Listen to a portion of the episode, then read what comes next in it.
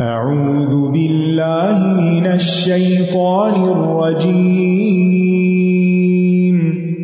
بسم الله الرحمن الرحيم.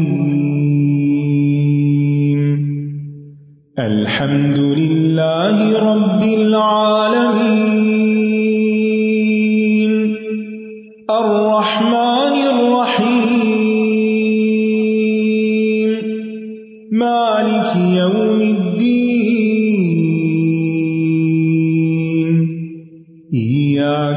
نعبد وإياك نستعين. اهدنا الصراط المستقيم. صراط الذين أنعمت عليهم غير المغضوب عليهم ولا الضالين.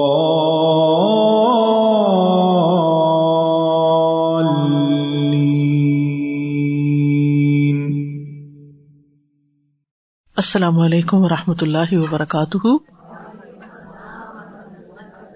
نحمد ونسلی علی رسول کریم اما بعد، فاعوذ باللہ من الشیطان الرجیم، بسم اللہ الرحمٰن الرحیم ربش رحلی صدری ویسر لی امری وحل العقدم السانی قولی۔ إن الذين كفروا سواء أأنذرتهم أأنذرتهم أم لم تنذرهم لا يؤمنون بے شک جن لوگوں نے کفر کیا، ان کے لیے برابر ہے کہ آپ انہیں ڈرائیں یا نہ ڈرائیں، وہ ایمان نہیں لائیں گے۔ پچھلی آیات میں ایمان والوں کی متقین کی صفات کا ذکر کیا گیا تھا اور پھر ان کا انجام بتا دیا گیا کہ وہ کامیاب ہونے والے ہیں۔ اب ایمان کی ضد جو ہے، وہ کیا ہے؟ کفر ہے۔ کہ اللہ سبحان تعالیٰ نے انہیں جو راستہ دکھایا تھا، انہوں نے اس کا انکار کر دیا۔ تو یہاں اب ان کی حالت اور ان کے انجام کا ذکر ہے جو انکار کرنے والے ہیں۔ ان نلوین کفرو بے شک وہ لوگ جنہوں نے کفر کیا۔ کفر کا لغوی معنی ہوتا ہے کسی چیز کو چھپا دینا، ڈھانپ دینا۔ اسی سے رات کا نام عربی زبان میں کافر بھی ہے، رات کو بھی کافر کہتے ہیں۔ کیونکہ وہ اپنی سیاہی کے ساتھ ہر چیز کو ڈھانپ دیتی ہے۔ بادل کو بھی کافر کہا جاتا ہے۔ کیوں؟ وہ کیا کرتا ہے؟ سورج کو ڈھانپ دیتا، آسمان کو چھپا دیتا ہے۔ کسان کو بھی کافر کہتے ہیں، کیونکہ وہ دانے کو مٹی میں چھپا دیتا ہے۔ اسی سلسلے میں قرآن مجید میں آتا ہے کمس علی غیفن آ جبل کفار نبات یعنی اس معنی میں قرآن مجید میں یہ لفظ استعمال ہوا کفار بمانا چھپانے والے کے یعنی کسان کے۔ اس کی مثال اس بارش کی طرح ہے جس کی نباتات نے کسانوں کو خوش کر دیا۔ تو قرآن مجید میں کسانوں کو بھی کفار کہا گیا۔ وہاں یہ عام کافر لوگ مراد نہیں ہے تو مطلب یہ ہے کہ ان الدین کفرو یقیناً وہ لوگ جنہوں نے حق کو ڈھانپ دیا اس کو چھپا دیا۔ تو ہر وہ شخص جس تک دعوت حق پہنچ جائے پھر وہ نہ مانے، جبکہ اس کو ماننا لازم ہو، تو ایسے شخص کو کافر کہا جاتا ہے، کیونکہ وہ حق کا انکار کر رہا ہے۔ حق کے سامنے سر نہیں جھکا رہا۔ اس کو اس نے چھپا دیا یعنی حق سامنے آیا، اس کے دل کو پتا چل گیا کہ یہ سچ ہے، لیکن اس نے ڈھانک دیا اس کو، چھپا دیا۔ یعنی اقرار نہیں کیا، اظہار نہیں کیا۔ کفر کا شرعی معنی ہوتا ہے، اس چیز کا انکار کرنا جو یقینی اور قطعی ہو، جو امبیا کے ذریعے ہم تک پہنچی ہو۔ اس چیز کا انکار کرنا جو یقینی اور قطعی چیز ہو امبیا ہمارے پاس لائے ہوں۔ اسی لیے کہا جاتا ہے کہ امبیا جو کچھ لائے ہیں، جو بھی تعلیمات انہوں نے دی ہیں، اس کو جھٹلانا کفر کہلاتا ہے، اس کو نہ ماننا۔ یا پھر امبیا جو لے کر آئے ہیں، اس کو سچا سمجھنے کے باوجود اس کی پیروی نہ کرنا۔ سچا سمجھنے کے باوجود کہ ہاں یہ ٹھیک ہے۔ آئی اگری ود اٹ اقرار کر لیا، لیکن اس کی پیروی نہیں کی۔ جیسے فرعون کی مثال ہے۔ فرعون کو یقین تھا کہ موسا علیہ السلام سچے ہیں۔ اس کی خبر ہمیں اللہ تعالیٰ نے دی ہے۔ سورت نمل میں فرمایا وجہد بحا وسط قنت ہا انفس ظلم و الوا اور انہوں نے ظلم اور سرکشی سے ان کا انکار کیا، حالانکہ ان کے دلوں نے یقین کر لیا تھا۔ یعنی فرعون اور اس کے جو ہواری تھے، ان کے دلوں کو یہ یقین آ گیا تھا، یہ کب آیا تھا؟ جب موسی علیہ السلام نے اصا پھینکا اور اس نے وائپ آؤٹ کر دیا سب چیزوں کو، سب رسیوں اور ہر چیز کو، تو ان کو یقین آ گیا کہ واقعی یہ کوئی جادوگر نہیں ہے۔ لیکن پھر بھی انہوں نے کیا کیا؟ ظلم اور سرکشی کی وجہ سے انکار کر دیا۔ جبکہ دوسری طرف جادوگروں نے کیا کیا؟ مان لیا۔ حق دونوں کو نظر آئے، ایک نے مان لیا اور ایک نے نہیں مانا۔ اسی طرح اللہ تعالیٰ نے یہی بات موسی علیہ السلام کی زبان سے قرآن میں کہی، قال القد علم تما انزل اللہ رب السماوات والارض۔ اس نے کہا، یقیناً تم جانتے ہو کہ انہیں آسمانوں اور زمین کے رب نے واضح نشانیاں بنا کر اتارا ہے۔ یعنی تمہیں یہ بات پتا ہے کہ یہ اصا اور ید بیزا جو ہیں، یہ اللہ نے بھیجی ہیں۔ کتاب اللہ نے بھیجی سب کچھ اللہ کی طرف سے ہے، لیکن تم نہیں مانتے۔ پھر یہود کی مثال ہے قرآن مجید میں۔ یہود بھی اچھی طرح جانتے تھے کہ محمد صلی اللہ علیہ وسلم سچے ہیں، لیکن پھر بھی آپ کی پیروی کرنے سے رک گئے۔ سورت البقرا میں ہی آتا ہے اللہ دین آتے نہ کتاب یا رفو نہ کما یا رفو نہ ابنا اہم وہ لوگ جنہیں ہم نے کتاب دی، وہ اس رسول کو اس طرح پہچانتے جیسے اپنے بیٹوں کو پہچانتے لیکن انہوں نے کیا کیا؟ ایمان نہیں لائے، انکار کر دیا۔ اور اس میں خاص طور پر ہمیں ہوئی ابن اختب کا واقعہ ملتا ہے، جو حضرت جبیریہ جو نبی صلی اللہ علیہ وسلم کی اہلیہ تھی ان کا والد تھا۔ خیبر میں رہتے تھے یہ لوگ۔ تو جب نبی صلی اللہ علیہ وسلم کے بارے میں پتا چلا، تو وہ اور اس کے بھائی ابو یاسر، ہوئی اور ابو یاسر دونوں نبی صلی اللہ علیہ وسلم کے پاس آئے اور بہت وقت آپ کے پاس گزارا یعنی دن کا ایک بڑا حصہ گزارا۔ سب باتیں معلوم کی، ان کو یقین آ گیا کہ ہے تو یہ نبی۔ لیکن جب واپس گئے تو حضرت جویریا کہتی ہیں کہ میں دوڑی دوڑی آپ کے پاس آئی اور میرے چچا نے والد سے پوچھا کہ تم کیا سمجھتے ہو کہ ہوا ہوا؟ یہ وہی پیغمبر ہے؟ کہتا ہاں ہوا ہوا۔ ہوا کا مطلب ہوتا ہے وہ۔ ہی از ہی یا، یہ وہی پیغمبر ہے۔ لیکن جب تک زندہ ہوں، مانوں گا نہیں۔ تو یہ وہ لوگ ہیں جنہوں نے حق کو پہچان بھی لیا لیکن مان کے نہیں دیا۔ قرآن مجید میں آتا ہے اللہ یتبیون رسول النبی المی اللہ یدون مکتوب فطورات والانجیل۔ کہ اس نبی کے بارے میں کہاں لکھا ہوا تھا؟ تورات میں بھی اور انجیل میں بھی اور اس بنا پر وہ پہچانتے تھے۔ آپ کی نشانیوں کو دیکھ کر سمجھ گئے تھے کہ آپ وہی سچے نبی ہیں۔ اسی طرح ابو جہل کے بارے میں آتا ہے کہ ابو جہل سے جب پوچھا گیا کہ کیا تم سمجھتے ہو کہ محمد صلی اللہ علیہ وسلم سچے نبی ہیں؟ تو نے کہا ہاں جو وہ کہتا ہے سچ۔ لیکن میں نہیں مانوں گا، کیونکہ ضد اور انعد تھا، تکبر تھا کہ بنو عبد مناف کے پاس ساری سعادتیں چلی گئی اور نبوت بھی ان کے پاس چلی جائے تو ہم یہ نہیں مانیں گے۔ تو یاد رکھیے کہ صرف تصدیق کافی نہیں ہوتی، سچ مان لینا۔ تصدیق کا کیا مطلب ہوتا ہے؟ سچ مان لینا صدق سے۔ صدق کس کو کہتے ہیں؟ سچائی کو۔ یعنی صرف کسی کا دل سے پیغمبر کو سچا مان لینا یا جو وہ لائے ہیں، اس کو مان لینا کافی نہیں، جب تک کہ زبان سے اقرار نہ کر لیا جائے اور پھر اس چیز کو قبول نہ کر لیا جائے جو پیغمبر لے کر آئے ہیں۔ یہاں ایک اور بات یاد رکھیے کہ کفر کی دو بڑی اقسام ہے ایک ہے کفر اکبر اور ایک ہے کفر اصغر۔ بڑا کفر اور چھوٹا کفر۔ بڑا کفر کیا ہے جو انسان کو ملت سے نکال دیتا ہے یعنی امت مسلمہ سے باہر کر دیتا ہے۔ یہ کبھی اعتقادی ہوتا ہے، کبھی قولی ہوتا ہے، کبھی عملی ہوتا ہے۔ ایمان بھی اعتقادی، قولی اور عملی ہوتا ہے۔ اعتقادی کفر کیا ہے؟ مثلاً اگر کوئی انسان اپنے دل سے دوبارہ جی اٹھنے کا انکار کرے کہ کوئی نہیں آنی قیامت، ایسی باتیں، تو یہ کیا ہوگا؟ اعتقادی کفر۔ یا کہے کہ کوئی نہیں، یہ جنت دو بس خیالی باتیں ہیں۔ یہ بھی کفر ہے۔ یا وہ اللہ تعالیٰ کو احکم الحاکمین نہیں سمجھتا۔ یا کہتا ہے کہ قرآن اساتیر الاولین کہانیاں قصے ہیں پہلوں کے۔ تو یہ سب کچھ اعتقادی کفر ہے۔ قولی کفر کیا ہوتا ہے؟ زبان کا قول ہوتا ہے نا زبان سے۔ جیسے نوز بلا کو انسان اللہ کو گالی دے، یا امبیا میں سے کسی کو گالی دے، یا اللہ کے دین کو برا بھلا کہے، یا فرشتوں میں سے کسی کو گالی دے۔ یا اللہ کی آیات کا مذاق اڑائے، جیسے منافقین کر رہے تھے۔ تو اللہ کی آیات کا مذاق اڑانا یا رسول اللہ صلی اللہ علیہ وسلم کا مذاق اڑانا، یہ بھی کفر ہے۔ اور دین کے شاعر کا مذاق اڑانا، یہ سب زبان کے کفر ہے قولی کفر ہے کبھی فیلی کفر بھی ہوتا ہے۔ جیسے کسی بت کو سجدہ کرنا، یا سورج، چاند یا درخت کو سجدہ کرنا، یا پھر مثلاً قرآن مجید کو پھاڑ دینا۔ ٹھوکر لگا دینا۔ ہمارے ایک استاد تھے جو میں یونیورسٹی میں ماسٹرس کر رہی تھی۔ تو تھے مسلمان ہی، لیکن انہوں نے بہت ادھر ادھر کی کتابیں پڑھی، فلسفہ پڑھا اور دماغ الٹ گیا کچھ۔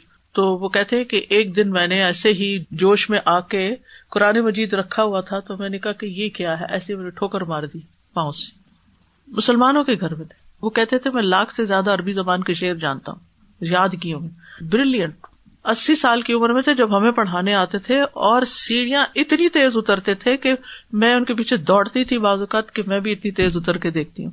یہ بلا کا ذہن تھا ان کا، بلا کا حافظ بہت عقل مند تو وہ کلاس میں ہمیں اپنا قصہ سناتے تھے کہ مجھ پہ اپنی جوانی میں ایک وقت ایسا آیا کہ میں نے قرآن مجید کس طرح توہین کی۔ کہتے ہیں کہ بس وہ دن تھا جو میری ٹانگ میں درد شروع ہوئی۔ دنیا بھر کے میں نے علاج کر لیے، میں ٹھیک نہیں ہوا، حتیٰ کہ میں نے توبہ کی۔ کہ میں نے یہ جو قرآن کی توہین کی ہے، اس کی وجہ سے میرے پہ یہ مصیبت آئی ہے۔ تو پھر کہتے کہ توبہ کی اور استغفار کی اور دوبارہ سے مسلمان ہوا اور پھر اسلام کی خدمت کا عہد کیا اور پھر وہ عربی زبان سکھاتے تھے اور بہت ماہر استاد تھے۔ تو ایسے بھی کبھی ہوتا ہے۔ کیا مسلمان گھر میں پیدا ہوتے ہیں، پھر ایسے اسکول، کالج، یونیورسٹی میں چلے جاتے ہیں جہاں آپ کو نئی نئی باتیں پتہ چلتی ہیں، پھر آپ اپنے دین کو جٹلا دیتے ہیں اور آپ سمجھتے ہیں کہ آپ بہت انٹلیکچل ہو گئے ہیں اور بہت پڑھے لکھے ہو گئے ہیں۔ تو بہرحال یہ بھی کفر ہے۔ یہ کیا ہے؟ کفر۔ یعنی قرآن مجید کی اس طرح توہین کرنا اور کہ میں نہیں مانتا اس کو۔ اس سے اچھی کتابیں اس سے اچھی حکمت کی بات ہے۔ نوز باللہ۔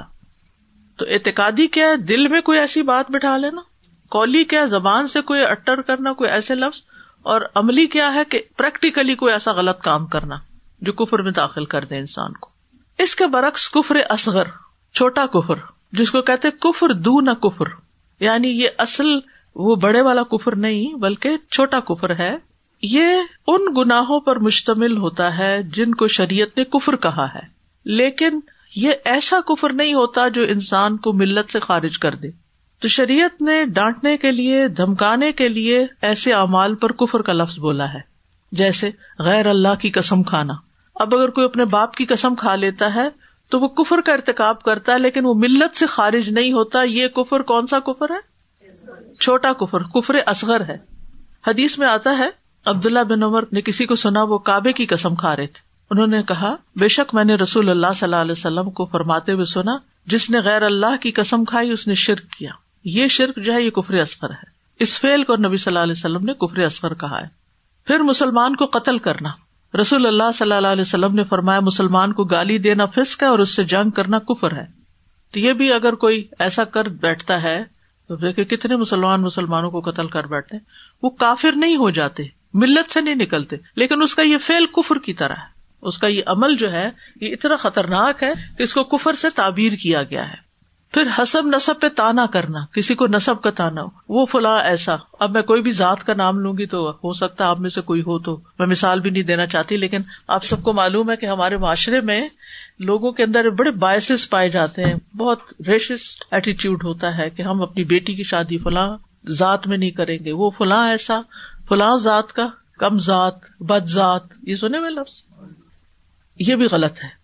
نوحا کرنا یعنی رو رو کے باتیں کر کر کے رونا کسی میت پر، ستاروں سے بارش طلب کرنا۔ ابن عباس کہتے ہیں کہ جاہلیت کی عادات میں نصب میں تان کرنا نوحا کرنا، اور تیسری خصلت ستاروں کے ذریعے بارش کرنا جو ہے یہ کفر اصغر میں شامل ہو جاتا۔ اپنی ولدیت بدل دینا، باپ کا نام تبدیل کر دینا یعنی اپنے نصب کا انکار کر دینا، کسی اور کی طرف اپنے آپ کو منسوب کر دینا۔ بعض لوگ امیگریشن کی خاطر یا کسی اور وجہ سے باپ کا نام تبدیل کر دیتے ہیں اور پھر وہ ساری زندگی کوئی اور ہی باپ بنائے رکھتے ہیں، تو یہ بھی غلط ہے۔ یہ بھی کفر اصغر میں شامل ہو جاتا ہے۔ پھر نعمتوں کا انکار کرنا، کیونکہ کفر کا مانا کیا ہوتا ہے؟ چھپا دینا۔ یعنی نعمت کا انکار کیا کہ آپ ظاہر ہی نہیں کرتے کہ آپ کو کوئی نعمت ملی، نہ زبان سے ذکر کرتے اور نہ عمل سے اظہار کرتے۔ ہیں کفر النعما احسان فراموشی۔ کسی کا احسان نہ ماننا۔ نبی صلی اللہ علیہ وسلم نے فرمایا، عید کے موقع پر جب آپ خواتین کے پاس گئے خطبہ دینے کے بعد اے عورتوں کے گروہ، تم صدقہ زیادہ کیا کرو، کیونکہ میں نے تمہاری اکثریت جہنم میں دیکھی ہے۔ وہ بولی یا رسول اللہ، ایسا کیوں ہے؟ آپ نے فرمایا، تم لانت بہت کرتی ہو۔ وہ تک فر نل اشیر اور اپنے خاون کی ناشکری کرتی ہو یعنی اس کی احسانات کو اکنالج نہیں کرتی۔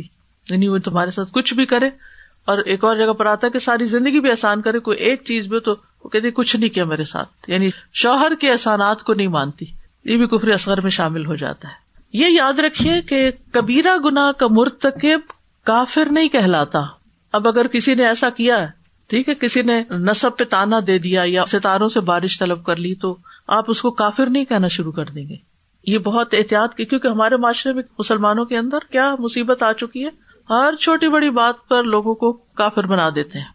تو کسی لا الہ الا اللہ پڑھنے والے کو کافر مت کہے چاہے وہ کتنا ہی گناگار ہو۔ اللہ یہ کہ اس نے وہ کوئی کام کیا جو اوپر کفر کی جو قسمیں بتائی میں نے۔ مثال کے طور پر اگر کوئی زانی ہے یا چور ہے یا شرابی ہے تو اس کو ناقص المان کہیں گے کہ اس کا ایمان ناقص ہے، لیکن کافر نہیں کہیں گے۔ خوارج کا نام شاید سنا ہو، ایک فرقہ تھا۔ وہ یعنی جو بھی کوئی ایسا گنا کا کام کر لیتا تو اس کو کیا کہتے؟ کافر ہے۔ رسول اللہ صلی اللہ علیہ وسلم نے فرمایا، جس نے اپنے بھائی کو کہا، اے کافر، تو ان دونوں میں سے ایک کافر ہو گیا۔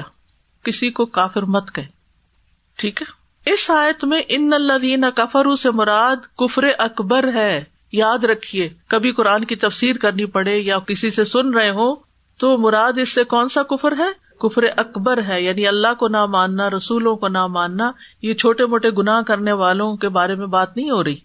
تو جو لوگ کفر کرتے ہیں، ان الزین کفر تو پھر ان کا انجام خسارا ہی خسارا ہے۔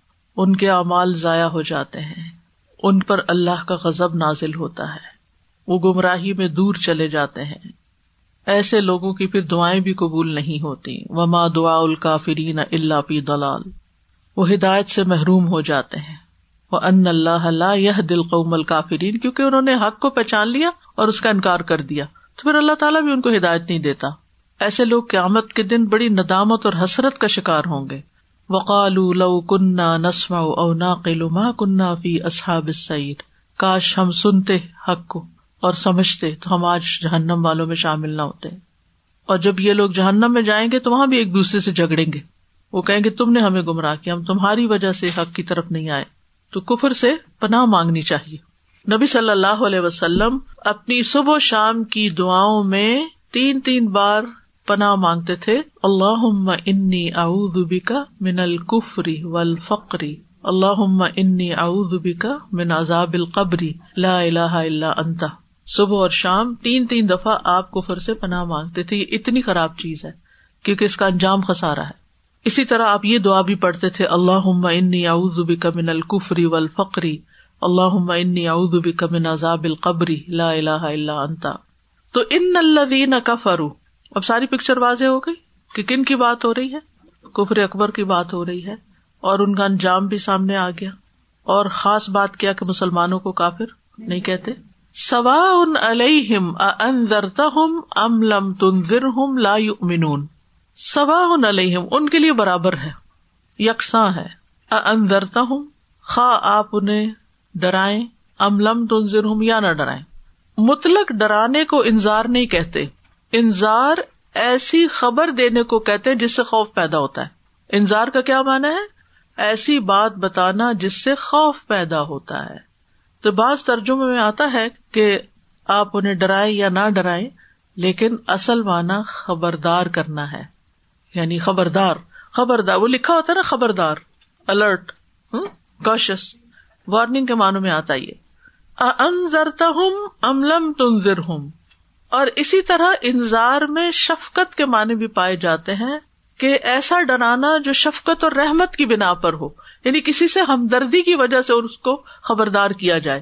کہ دیکھو بیٹا، یہ آگے نہیں جانا، یہاں چوٹ لگ جائے گی، ٹھیک ہے؟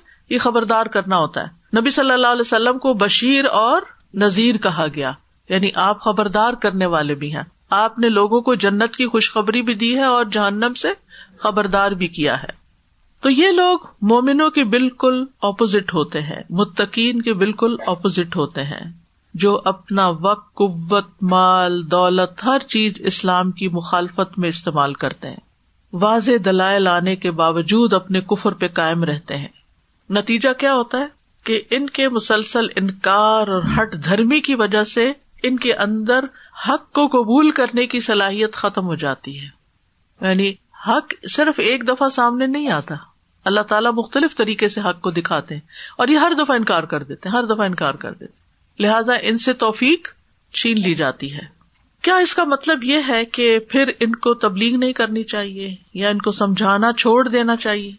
مثلاً آپ کا کوئی بچہ ہی ہے یا کوئی رشتے دار ہے، آپ اس کو ایک دفعہ سمجھاتے ہیں لیکن وہ بالکل سمجھ کے نہیں دیتا، پھر دوسری دفعہ کسی اور طرح سمجھاتے ہیں، تیسری دفعہ کسی اور طرح سمجھاتے ہیں۔ تو پھر آپ کہیں کہ ان کو بتائیں یا نہ بتائیں، تو ان کے لیے برابر ہے، لہٰذا کوئی فائدہ نہیں بتانے کا۔ کیا یہ کہنا چاہیے؟ یہ اس کا مطلب نہیں ہے۔ اصل میں دو باتیں ہیں اس میں۔ ایک تو ان کو دھمکی دی گئی ہے کہ تم پہ نصیحت اثر نہیں کر رہی، دیکھ لو پھر ہوگا کیا۔ اور دوسرے، نبی صلی اللہ علیہ وسلم کو تسلی دی گئی ہے کہ آپ خبردار کر رہے ہیں، آپ اپنے آپ کو غم میں نہ گلائیں کیونکہ آپ بہت تکلیف میں ہوتے تھے۔ لا اللہ کا باخ اور نفس کا آثارہم۔ علم یو امین بحاد الحدیث اصفا کیا آپ غم کر کر کے اپنے آپ کو ہلاک کر ڈالیں گے کہ یہ اس بات کو مانتے کیوں نہیں؟ تو فرمایا، آپ کا قصور نہیں ہے۔ آپ چاہے انہیں بتائیں یا نہ بتائیں، یہ مانتے نہیں ہے یہ ان کا قصور ہے۔ آپ سے پوچھ نہیں ہوگی اس کی۔ آپ اپنا کام کر رہے ہیں۔ تو دو چیزیں ہو گئی یہاں ایک تو یہ کہ سمجھانا نہیں چھوڑنا چاہیے، کیونکہ ہمیں نہیں پتا کہ کون ماننے والا اور کون نہیں اور کون کب ایمان لے آئے۔ اور دوسرا یہ ہے کہ جو نہیں مان رہے، ان کے لیے ایک ڈراوا بھی ہے۔ اور پھر بتانے والے کو تسلی بھی ہے کہ جو لوگوں کے لیے ہدایت اور تقوا چاہتا ہے، نبی صلی اللہ علیہ وسلم کے لیے اللہ تعالیٰ فرماتے ہیں فلاں تذہب نفس کا علیہ حسرات۔ آپ کی جان ان پہ حسرتیں کر کر کے نہ جاتی رہے یعنی آپ ان کے اوپر بہت غم نہ کریں۔ مذکر ان نواز مذکر لستا علیہ بے مسیطر آپ انہیں نصیحت کیجیے کیونکہ آپ نصیحت کرنے والے ہیں، آپ ذمہ دار نہیں، آپ ان پہ داروغ نہیں ہے ان نما علیہ کل بلا علیہ الحساب۔ آپ کا کام پہنچا دینا۔ آپ پہنچاتے رہے تو اللہ سبحان تعالیٰ نبی صلی اللہ علیہ وسلم کو تسلی دے رہے ہیں۔ جیسے پچھلے امبیا کے واقعات بھی قرآن مجید میں اللہ تعالیٰ نے بتا کے تسلی دی کہ جب کوئی بھی نبی کسی قوم کو ہدایت کی بات بتاتا ہے تو سب نہیں مان لیتے۔ اور دین کے دائی ہونے کی حیثیت سے ہم سب کو بھی یہ بات سمجھ لینی چاہیے کہ جب ہم کسی کے سامنے دین کی بات رکھیں تو صرف یہ ایکسپیکٹ نہ کریں کہ یہ مان ہی جائے گا۔ اور پھر اگر نہیں وہ مانتا تو اپنے آپ کو بلیم نہ کرتے رہے، کسی گلٹ کا شکار نہ ہو کہ ہم نے ٹھیک نہیں بتایا اور ہمیں کچھ اور کرنا چاہیے۔ ہدایت کون دیتا ہے؟ اللہ ہدم مر رب یہ توفیق اللہ کی طرف سے ہوتی ہے۔ ہمارا کام صرف پہنچا دینا ہوتا ہے۔ کیونکہ بعض اوقات ایسا ہوتا نا کہ آپ سال ہر سال اپنے بچوں کو سمجھاتے رہتے سمجھاتے رہتے سمجھاتے رہتے۔ لیکن وہ کیا کرتے ہیں؟ وہی کرتے ہیں جو ان کی مرضی ہوتی ہے۔ اچھا پھر لوگ بڑے ظالم ہوتے ہیں۔ وہ کہتے ہیں کہ دیکھو، یہ اپنے بچوں کو سمجھاتے نہیں، انہیں سکھاتے نہیں۔ انہیں کیا پتا کہ کون کتنا سکھاتا ہے، یہ سمجھاتا ہے۔ تو ججمنٹل نہ ہو دوسروں کے بارے میں ایسی رائے نہ دیں۔ ہر کوئی اپنے طور پر جس کے اندر تخوا ہوتا ہے نا جس سے خود جنت میں جانے کا شوق ہوتا ہے نا، پھر یہ ہو نہیں سکتا کہ اسے یہ فکر نہ ہو کہ جو اس کے سب سے زیادہ پیارے ہوتے ہیں۔ اس کے اپنے ہی بچے، اس کے گھر والے، اس کے رشتے دار، اس کے بہن بھائی، وہ سب سے پہلے ان کی ہدایت چاہتا ہے، پھر اس کے بعد باہر جاتا ہے۔ لیکن ساتھ ہی یہ یاد رکھنا چاہیے کہ یہ ہمارے ہاتھ میں نہیں ہے، یہ اللہ کے ہاتھ میں ہے اور اللہ ہی ہدایت دیتا لہٰذا اللہ سے ہدایت مانگتے بھی رہنا چاہیے۔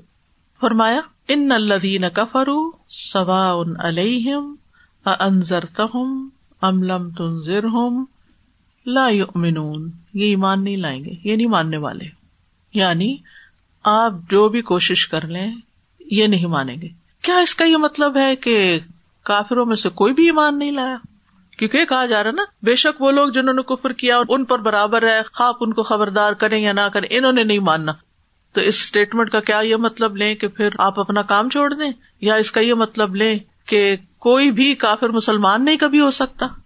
یہاں کفار کے مخصوص گروہ کی بات کی جا رہی ہے، جیسے ابو لہب۔ جیسے ابو جہل، جیسے امیہ بن سفمان اور اسی طرح کے اور لوگ جو نہیں مانے تھے۔ جنگ بدر میں ان میں سے ستر مارے گئے تھے جو بڑے بڑے سردار تھے اور مان کے نہیں دیے تھے۔ لیکن دوسری مثالیں بھی ملتی ہیں کہ جس میں بہت سے لوگ مان بھی گئے تھے۔ سب کافروں کا یہ حال نہیں تھا۔ کچھ پہ نصیحت اثر کر گئی۔ ان کے دل جاگ گئے۔ ایمان کی طرف مائل ہو گئے۔ اور ایسے بہت سے لوگ تھے۔ ان میں سے ایک آدھ مثال آپ کو دوں گی جیسے سفوان بن امیا کی مثال ہے۔ سفوان بن امیا جب مکہ فتح ہوا تو صفوان بھاگ گیا۔ اس کا ایک رشتے دار تھا عمیر۔ وہ نبی صلی اللہ علیہ وسلم کے پاس آیا اور اس نے کہا کہ آپ صفوان کو امان دے دیں۔ آپ نے امان دے دی کہ وہ واپس آئے، ہم اس کو کچھ نہیں کہیں گے۔ اور نشانی کے طور پر آپ نے اپنا اماما بھی، پگڑی اپنی بھی بھیج دی اس کے لیے۔ عمیر کو آپ نے پیغام دے کے بھیجا کہ میں دو مہینے کے لیے اس کو امان دوں گا، وہ دو مہینے مکہ میں رہے۔ اگر وہ مسلمان ہو جائے تو رہتا رہے، ورنہ پھر وہ مکہ چھوڑ دے۔ کیونکہ اس کے بعد ایسے لوگوں کو مہلت دی گئی تھی نا چار مہینے رہے اور پھر جو نہیں اسلام لاتا چلا جائے، کیونکہ مشرقین سے پاک کرنا تھا اس علاقے کو۔ تو بہرحال وہ شخص سفمان کے پاس گیا اور سفمان نبی صلی اللہ علیہ وسلم کے پاس آیا۔ اور اس کے دل میں نبی صلی اللہ علیہ وسلم کے لیے بھی کوئی جگہ نہیں تھی۔ دین اسلام کو بھی ناپسند کرتا تھا۔ جب غزوہ ہنین ہوا، مکہ فتح ہونے کے فوراً بعد تو نبی صلی اللہ علیہ وسلم نے اس سے کچھ زرے مانگی تھی۔ تو انہوں نے کہا کہ آپ غسمن لے رہے ہیں یعنی زبردستی مجھ سے لے رہے ہیں۔ آپ نے کہا نہیں، میں ادھاری لے رہا ہوں اور واپس آ کے تمہیں دے دوں گا۔ جب آپ واپس تشریف لائے تو آپ نے نہ صرف یہ کہ اس کی زرے واپس کی، بلکہ اس کو سو اونٹ دیے، پھر سو اونٹ دیے، پھر سو اونٹ دیے۔ وہ آپ کے حسن سلوک کو دیکھ کے اتنا متاثر ہوا کہ مسلمان ہو گیا۔ تو آپ صلی اللہ علیہ وسلم کا کتنا بڑا دل تھا نا، کہ جو شخص آج تک نہیں مان رہا تھا اور پھر امان بھی دی اپنا اماما بھی دیا، سب کچھ کیا، نہیں مان رہا، پھر بھی آپ اس کو اونٹ دے رہے پھر بھی آپ اس پر احسان کر رہے اگر ہمارا یہ اخلاق ہو جائے نا کہ جو لوگ ہمارے ساتھ زیادتی کرتے پھر بھی ہم ان کے ساتھ اچھا کریں۔ تو پتہ دین کہاں کہاں تک پھیل جائے۔ تو بہرحال اس نے کہا کہ میں اسلام میں رغبت رکھتا ہوں اور کہنے لگا کہ آج تک مجھے رسول اللہ صلی اللہ علیہ وسلم سب سے زیادہ مبوض تھے اور آج مجھے سب سے زیادہ محبوب ہے تو نبی صلی اللہ علیہ وسلم کا اخلاق اس پر اثر کیا۔ اسی طرح اکنوا میں نبی جہل کی مثال ہے۔ جب نبی صلی اللہ علیہ وسلم نے مکہ فتح کر لیا تو بھاگ گئے مکہ سے اور پھر جا کے کشتی میں بیٹھ کے کہا، میں تو جزیرت العرب ہی چھوڑ کے جا رہا ہوں۔ میں نہیں یہاں نہیں رہنا کیونکہ اسلام آ گیا۔ اسلام سے نفرت ابو جال کا بیٹے تھے۔ لیکن پھر کیا ہوا؟ کشتی ڈوبنے لگی، جس کشتی میں تھے۔ تو سارے لوگ اللہ کو پکارنے لگے۔ کہنے لگے کہ یہی تو وہ چیز تھی جس کی طرف نبی صلی اللہ علیہ وسلم دعوت دینے لگے تھے۔ تو وہ کشتی جب طوفان میں گر گئی اور پھر وہاں سے اس نے کہا کہ اگر مجھے نجات ملی تو میں جا کے محمد صلی اللہ علیہ وسلم کے ہاتھ پر اسلام لے آؤں گا۔ اس کا دل وہاں کھل گیا اور وہ مسلمان ہو گیا۔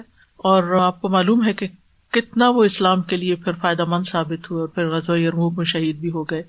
تو یہاں مراد کفار کا مخصوص گروہ اسپیسیفک لوگ ہیں، سارے کافر مراد نہیں ہے یہ وہ لوگ ہیں جن پر قرآن کی حقیقت، نبی صلی اللہ علیہ وسلم کی حقیقت پوری طرح واضح ہو گئی تھی۔ لیکن ہٹ دھرمی کی وجہ سے، تکبر کی وجہ سے، حسد کی وجہ سے، ضد کی وجہ سے آپ کی مخالفت کر رہے تھے۔ اور یہ مشرقین مکہ میں سے بھی تھے اور یہود میں سے بھی۔ قرآن مجید میں آتا ہے، ولو ان نزل نہ الم الملائکا و کلم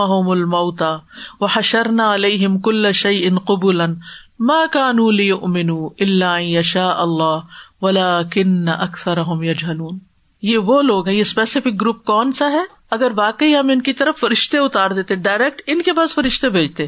وہ کلم الموتا اور مردے قبروں سے نکل کے ان کو بتاتے کہ مرنے کے بعد ہم نے دیکھ لیا ہے، سزا، عذاب، سب کچھ قبر کے اندر فرشتے وغیرہ دیکھ لیا، یہ سچی باتیں ہیں۔ وہ نکل کے بھی ان کو خبردار کرتے اور ہم ان کے سامنے ہر چیز لا کے جمع کر دیتے۔ سمندر کی مچھلیاں ان کو آ کے تبلیغ کرتی اور جنگل کے شیر اور جانور آ کے ان کے سامنے ان کو ہدایت کی بات کرتے، تو بھی یہ مان نہیں لانے والے تھے۔ کیونکہ ضد ہے نا، جو شخص ضد میں آ جاتا ہے اور جو کہتا ہے، میں نہ مانوں، پھر اس کو کوئی نہیں سمجھا سکتا۔ پر میں یہ ایسے نہ تھے کہ ایمان لاتے مگر یہ کہ اللہ چاہے، لیکن ان کے اکثر جہالت برتتے ہیں۔ تو اس آئے سے یہ پتا چلتا ہے کہ جو نصیحت قبول نہیں کرتا، اللہ کی طرف متوجہ نہیں ہوتا، پھر اس کو نصیحت فائدہ نہیں دیتی اور وہ ایمان نہیں لاتا۔ سورت یاسین میں بھی آتا ہے سوا انضرتا ہوں ام لم تنظر ہوں لا یؤمنون یہی بات وہاں بھی کی گئی ہے۔ سورت یاسین سے ہی پتا چلتا ہے کہ ڈرانا، خبردار کرنا کس کو فائدہ دیتا ہے؟ ان نما تنظر من تبا ذکر و خشیر رحمان بالغیبی و بشر بمغفرت و اجرن کریم۔ بے شک آپ تو اسی کو ہی ڈرا سکتے ہیں جو نصیحت کی پیروی کرے اور رحمان سے غائبانہ طور پر ڈرے۔ بس آپ اسے بخش اور عزت والے اجر کی خوشخبری دے دیجیے تو واضح ہوگی یہ آج ختم اللہ على قلوبهم وعلى سمعهم وعلى ابصارهم غشاوة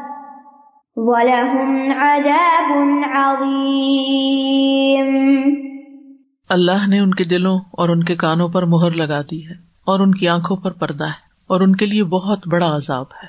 تو اللہ تعالیٰ نے یہاں ان رکاوٹوں کا ذکر کر دیا جو ان کو ایمان لانے میں مانے ہیں۔ پہلی چیز، ختم اللہ علیہ قلوب ختم سے مراد مہر ہے۔ اللہ نے مہر لگا دی۔ یعنی جب انسان کسی چیز کو بند کر دیتا ہے، اس کو تالا لگا دیتا ہے کہ کوئی چیز اس کے نہ اندر جائے نہ باہر، تو یہاں یہی حالت ہے ان کے دلوں کی کہ نہ اس میں خیر جاتی ہے اور نہ وہاں سے خیر نکلتی ہے۔ لاک کر دیے گئے۔ اور قلوب قلب کی جمع ہے۔ قلب الٹ پلٹ ہونے کو کہتے ہیں اور دل کو بھی قلب اس لیے کہا گیا کہ اس کی حالت بدلتی رہتی ہے۔ سوال یہ پیدا ہوتا ہے کہ اگر اللہ نے ہی مور لگا دی ان کے دلوں پر، تو پھر ان کا تو قصور نہیں۔ نہیں۔ بات یہ ہے کہ ان کو خبردار کیا گیا تھا، انہوں نے حق کو پہچان لیا تھا، لیکن ضد کی وجہ سے انکار کیا تو اب سزا مل رہی ہے ان کو دنیا میں کہ ان سے توفیق چھین لی گئی ہے۔ قرآن مجید میں آتا ہے فلم ازاغ اللہ قلوب جب وہ ٹیڑھے ہو گئے تو اللہ نے ان کے دل ٹیڑھے کر دیے۔ یعنی جب انسان خود ہدایت نہیں لینا چاہتا تو پھر اللہ سبحان تعالیٰ بھی اس سے توفیق چھین لیتا ہے۔ یعنی اگر انسان گمراہی کا رستہ اختیار کرنا چاہتا ہے تو اللہ تعالیٰ اس کو گمراہی کے رستے میں ڈھیل دے دیتا جاؤ، چلتے جاؤ۔ اگر انسان اندھا پن اختیار کرتا ہے، حق کو دیکھنا ہی نہیں چاہتا، غفلت برتتا ہے، تو اللہ تعالیٰ اس میں اس کو ڈھیل دے دیتا ہے۔ کیونکہ یہ دنیا کی زندگی انسان کے لیے مہلت ہے۔ وہ جو کرنا چاہتا ہے، اس کو اللہ تعالیٰ موقع دیتا ہے۔ تو ہوتا یہ ہے کہ شیطان انسان کے برے اعمال کو خوشنما بنا کر دکھاتا ہے۔ پھر شیتانوں کے لشکر انسانوں میں سے اور جنوں میں سے اس کو گمراہی کے رستے کی طرف بلاتے ہیں۔ اس کی خواہشات اور شہوات ہوتی ہیں۔ اسی طرح بعض اوقات حب الریاسا ہوتی ہے۔ حب الریاسا کا مطلب ہے کسی بادشاہت کی ہرس منصب کا حصول۔ اس کی کیا مثال ہے؟ اس میں دو مثالیں آپ کو دوں گی۔ ایک شاعر تھا عربی کا آشا اس کا نام تھا آشا ٹھیک ہے؟ تو وہ نکلا اپنے قبیلے سے اور نبی صلی اللہ علیہ وسلم کی طرف آ رہا تھا تو کہنے لگا کہ میں مسلمان ہونا چاہتا ہوں۔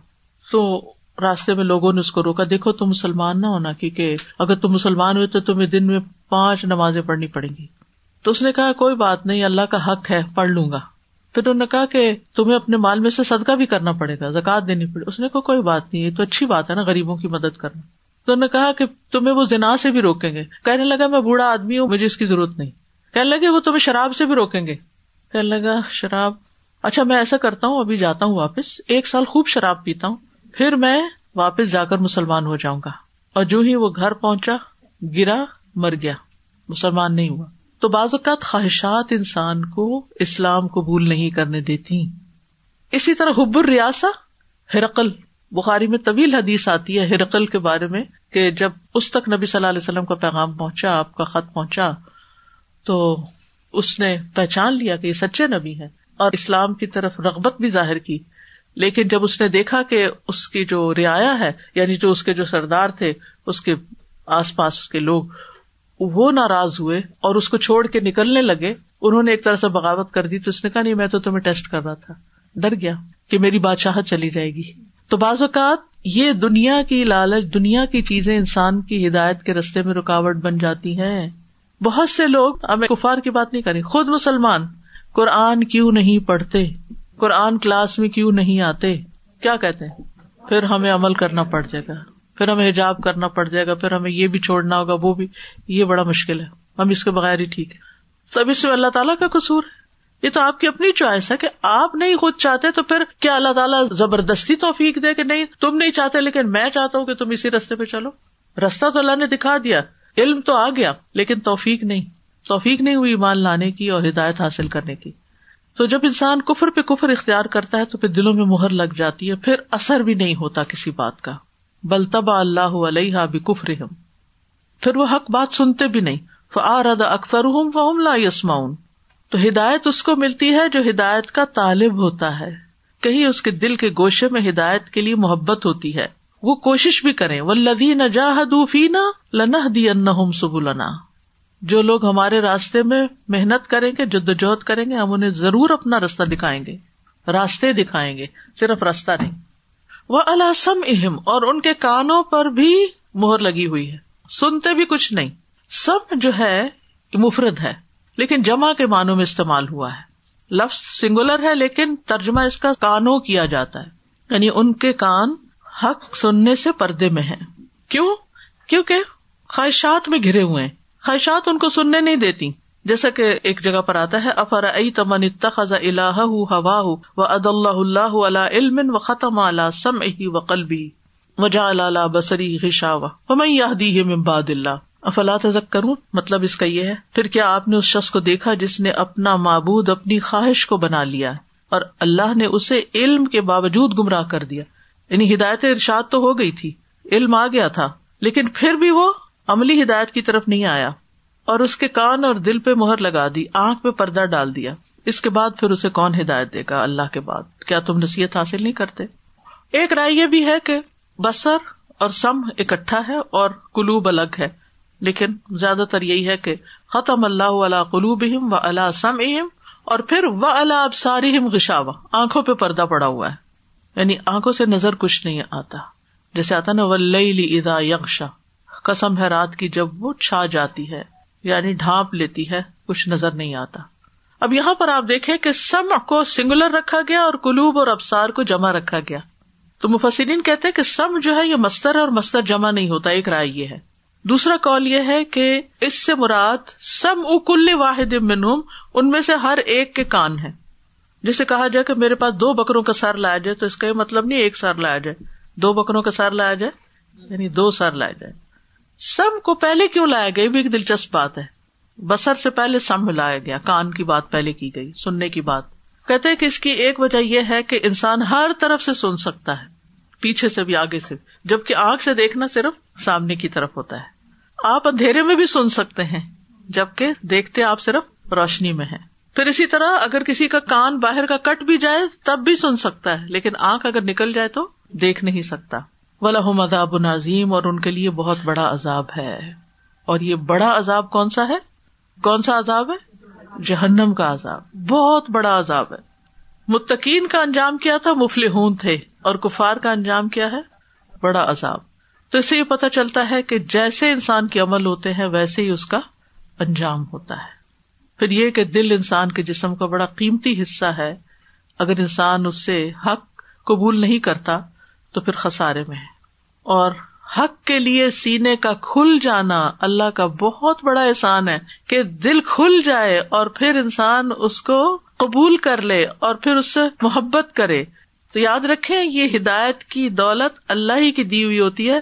یہ نہ سوچے کہ میں نے یہ کیا تو مجھے ہدایت مل گئی۔ اس لیے اس نعمت پر شکر ادا کرے اور جب انتظار کی کوئی بات ہو تو خوف محسوس کرے اور اپنے کانوں اور آنکھوں کو ہدایت کے لیے کھلا رکھے اور دل کو اس کے لیے تیار رکھے دل، کان اور آنکھوں سے فائدہ حاصل کرے کہ اس سے حق کو پہچانے کیونکہ یہی اعضاء انسان کو جہنم سے دور رکھنے کا ذریعہ ہے۔ تو دل پر مہر کب لگتی ہے؟ کفر اور انعد کی وجہ سے امبیا کو جٹلانے کی وجہ سے، آیات سے نصیحت حاصل نہ کرنے کی وجہ سے، لا علمی کی وجہ سے۔ پیدر پے گناہ کرنے کی وجہ سے۔ یعنی جب اوپر تلے گنا جمع ہو جاتے ہیں نا دل پر، تو دل کو بند کر دیتے ہیں، ڈھانپ لیتے ہیں۔ نبی صلی اللہ علیہ وسلم نے فرمایا، گناہ دلوں پہ غلبہ پانے والا ہے۔ مسلسل گناہ سے دل پہ زنگ لگ جاتا ہے۔ اسی طرح فرائض سے پیچھے رہنے سے بھی دل پہ مہر لگ جاتی ہے۔ نبی صلی اللہ علیہ وسلم نے فرمایا، لوگ جمعہ چھوڑنے سے باز آ جائیں، ورنہ اللہ ان کے دلوں پر مہر لگا دے گا، پھر وہ غافلوں میں سے ہو جائیں گے۔ پھر خواہش پرستی سے، یہ ہدایت کے رستے کی رکاوٹیں میں آپ کو بتا رہی ہوں۔ پھر صرف دنیا کی فکر کرنے سے، دنیا دنیا دنیا، آخرت کے لیے کوئی وقت نہ نکالنا۔ پھر سستی، غفلت اور اعراض۔ تو ہمیں اللہ تعالیٰ سے دعا کرنی چاہیے کہ اللہ ہمارے دل میں نور پیدا کر دے اور ہمیں توفیق عطا کر دے۔ اللہ جالفی قلبی نورا۔ اور اللہ سبحان تعالیٰ ہمیں اپنے کان، آنکھ، دل، ان سب سے فائدہ اٹھانے کی توفیق دے۔ اللہ متنی بسم و بسری و جالحم الوارث منی ونسرنی علام یغلمنی و خود بن بساری۔ اے اللہ، مجھے میری سماعت اور بسارت یعنی نگاہوں سے فائدہ پہنچا یعنی میں اس سے فائدہ حاصل کروں۔ ان کو صحیح جگہ پر استعمال کر کے اور انہیں میرا وارث کر دے۔ یعنی ایسے کام کر جاؤں کہ بعد میں بھی اس کا فائدہ پہنچتا رہے۔ ایک اور دعا ہے اللہ اسلحلی سم و بسری وج الحم الوارفی نہ منی۔ اے اللہ، میرے لیے میری سماعت اور میری بسارت کی اصلاح کر دے۔ یعنی اگر میں کوئی بات صحیح نہیں سنتا، صحیح نہیں سمجھتا تو اصلاح کر دے۔ اور اسی طرح اگر میں حق کو حق کے طور پہ نہیں دیکھتا، اس کو دیکھنے میں مجھے رکاوٹ ہے، تو وہ بھی میری اصلاح کر دے۔ آمین۔ اب ان آیات کی تلاوت سن لیجیے ان الذين كفروا سواء عليهم اانذرتهم ام لم تنذرهم لا يؤمنون ختم الله على قلوبهم وعلى سمعهم وعلى أبصارهم غشاوة ولهم عذاب عظيم. آنکھیں اور کان بند ہوتے ہیں نا، دل تو کنٹینر ہے۔ جو آنکھوں سے آپ بھیجیں گے، وہ وہاں ہوگا، جو کانوں سے بھیجیں گے۔ لہذا اگر رانگ انفارمیشن جا رہی ہے، تو پھر کیا ہوگا؟ حق دیکھ کر اس کی ایسی غلط تعویل کر لینا، اپنے آپ کو دھوکا دینا کہ پھر خود بھی بھٹکنا اور دوسروں کو بھی بھٹکا دینا۔ اصل چیز دل ہے۔ خواہشات وغیرہ بھی دل میں ہی ہوتی ہیں۔ کہ وہ اتنی خواہشات اندر کہ حق آتا بھی ہے تو باہر نکال دیتی ہے نہیں نہیں نہیں، مجھے ایکسپٹ نہیں کرنا۔ جیسے کوئی بہت اندر سے بھرا ہوا ہوتا ہے نا کھانے کا مسئلہ، تو اس کو کوئی چیز دے تو وہ وامٹ کر دیتا ہے۔ یعنی مجھے نہیں کھانا۔ تو یہ حق کو وامٹ کر دیتے ہیں کہ نہیں، جو علم ہمارے پاس ہے، جو عقل ہمارے پاس ہے، اور جو دنیا کی کامیابی ہمارے پاس ہے، ہمیں یہ مولویوں کی باتیں نہیں چاہیے۔ حالانکہ یہ اللہ کا کلام ہے اور اس کو ہر ایک کو سمجھنا چاہیے۔ یعنی حقیق سمجھنا ہمارے معاشرے میں ایک چیز ہے نا۔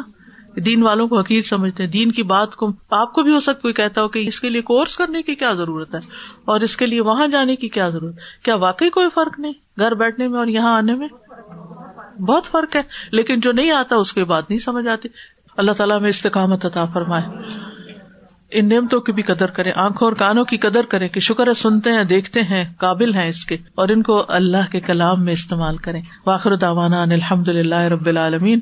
سبحان اللہ و بحمد کا اشد اللہ اللہ اللہ انت استخر کا و اطوب السلام علیکم و رحمۃ اللہ وبرکاتہ۔